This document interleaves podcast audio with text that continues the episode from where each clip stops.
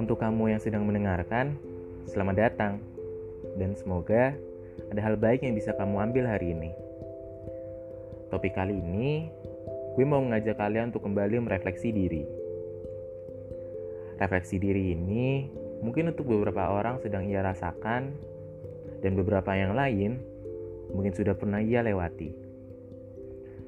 Di sini, gue ingin membahas sebuah perasaan di saat kita merasa bahwa kita ini bukanlah manusia yang berarti.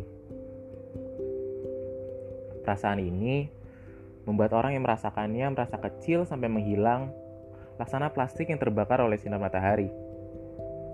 Menciut, sama ia kehilangan jati dirinya. Perasaan ini disebut dengan insecure. Kita ambil contoh dari kisah hidup gue. Gue ini adalah korban bullying di masa lalu. Gue masih ingat, di saat gue masih merupakan anak-anak berbadan tambun, gue sering menjadi bahan cemoohan orang banyak. Apa pun yang gue lakukan, seakan menjadi bahan tontonan. Seakan gue ini secara naluriah sudah terlahir untuk menjadi seorang badut. Gue masih ingat di suatu masa di mana gue dihardik oleh beberapa teman gue atas sebuah kesalahan yang bahkan gue nggak mengerti. Apakah gue melawan? Tidak. Alasannya, karena gue tidak tahu bagaimana caranya. Bullying fisik itu sudah menjadi makanan sehari-hari. Dicerca sedemikian keji, juga sudah menjadi makanan sehari-hari. Tapi gue masih bisa mencintai diri gue sendiri. Gue masih bisa untuk membuat diri gue bahagia. Kalau terkadang, Gue menangis karena gue tidak bisa merasakan kebahagiaan itu bersama orang lain.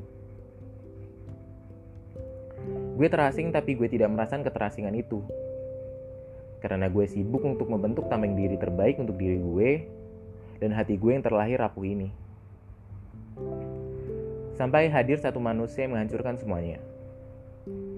Dia menghancurkan pertahanan diri gue dan juga hati gue Sampai ke titik terdalam yang gue bahkan tidak pernah tahu bahwa satu kalimat itu bisa merusak kehidupan gue sampai ke titik sekarang. Dia mengatakan, suara lo mengganggu. Dan seperti perempuan. Diam aja deh, banci. Dan di situ, hidup gue berubah. Hidup gue berubah menjadi sosok diri yang berbeda dari diri gue sebelumnya Gue berubah menjadi sosok di mana gue sering berpura-pura bahagia, berpura-pura untuk tersenyum, dan berpura-pura untuk menguatkan. Mungkin gue adalah sosok yang terus berbahagia di depan banyak orang. Tersenyum, tertawa, berbagi cerita dengan sangat terbuka. Tapi sejatinya hati gue ini sudah berubah.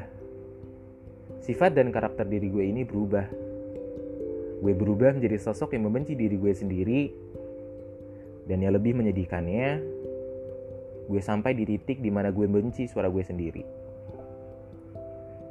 Gue membenci suara gue sampai gue gak pernah mau untuk berbicara banyak karena gue takut orang lain akan terganggu.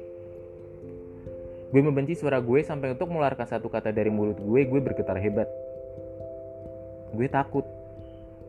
Jantung gue berdegup laksana gue berlari di sebuah perlombaan Gue membenci suara gue sampai gue tidak bisa memulai sebuah percakapan karena gue menilai suara gue ini aneh, mengganggu, jelek, merusak suasana, dan masih banyak lagi. Lalu apakah gue sudah tidak lagi membenci suara gue saat ini? Jawabannya adalah tidak. Memulai setiap episode di podcast ini merupakan sebuah pergolakan batin yang benar-benar dalam gue berulang-ulang kali memulang kembali podcast gue sebelum gue publish hanya untuk memikirkan satu hal. Apakah suara gue ini akan mengganggu orang lain? Apakah diri gue sekarang sudah menerima bagaimana suara gue ini bersuara? Jawabannya adalah bukan ya atau tidak. Tapi belum. Gue belum bisa membuat diri gue mencintai suara gue sendiri sepenuhnya. Mencintai diri sendiri itu sudah gue lakukan sejak lama. Tapi mencintai suara gue itu adalah sebuah pekerjaan tersulit di dunia. Tapi apakah gue akan terus membenci suara gue sendiri? Jawabannya, tentu tidak. Gue memulai podcast ini sebagai sarana refleksi diri dan melatih diri bahwasanya suara gue ini normal. Suara gue ini tidak mengganggu. Singkatnya, lewat podcast ini, gue belajar untuk menerima dan mencintai bagaimana sejatinya gue bersuara. Dan untuk kamu yang sedang membenci diri kamu sendiri, atau sebagian hal dan dia dari diri kamu, mungkin pesan ini tidak akan mengena di hati kamu, karena gue pun juga masih berusaha melakukannya. Tapi selalu ingat hal ini. Apa yang sudah Tuhan berikan kepada kamu dan aku, itu adalah anugerah.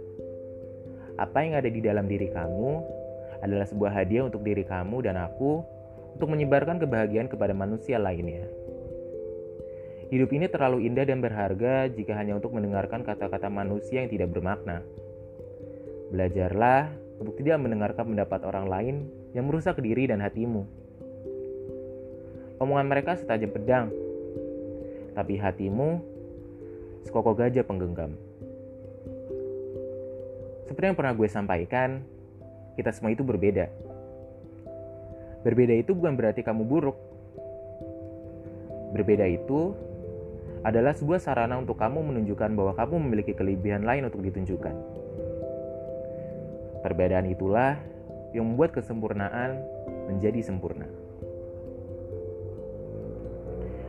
Dan yang terakhir, belajar untuk mempercayai diri sendiri. Percaya kepada diri kamu bahwa kamu itu adalah orang hebat dan memiliki kelebihan lain yang orang lain belum tentu mempunyainya termasuk orang yang membenci kamu. Percaya diri bukan tentang kamu berharap orang lain menyukai kamu, tapi percaya diri itu adalah tentang tidak apa-apa kalau mereka tidak menyukai kamu. Aku Abim, sampai jumpa.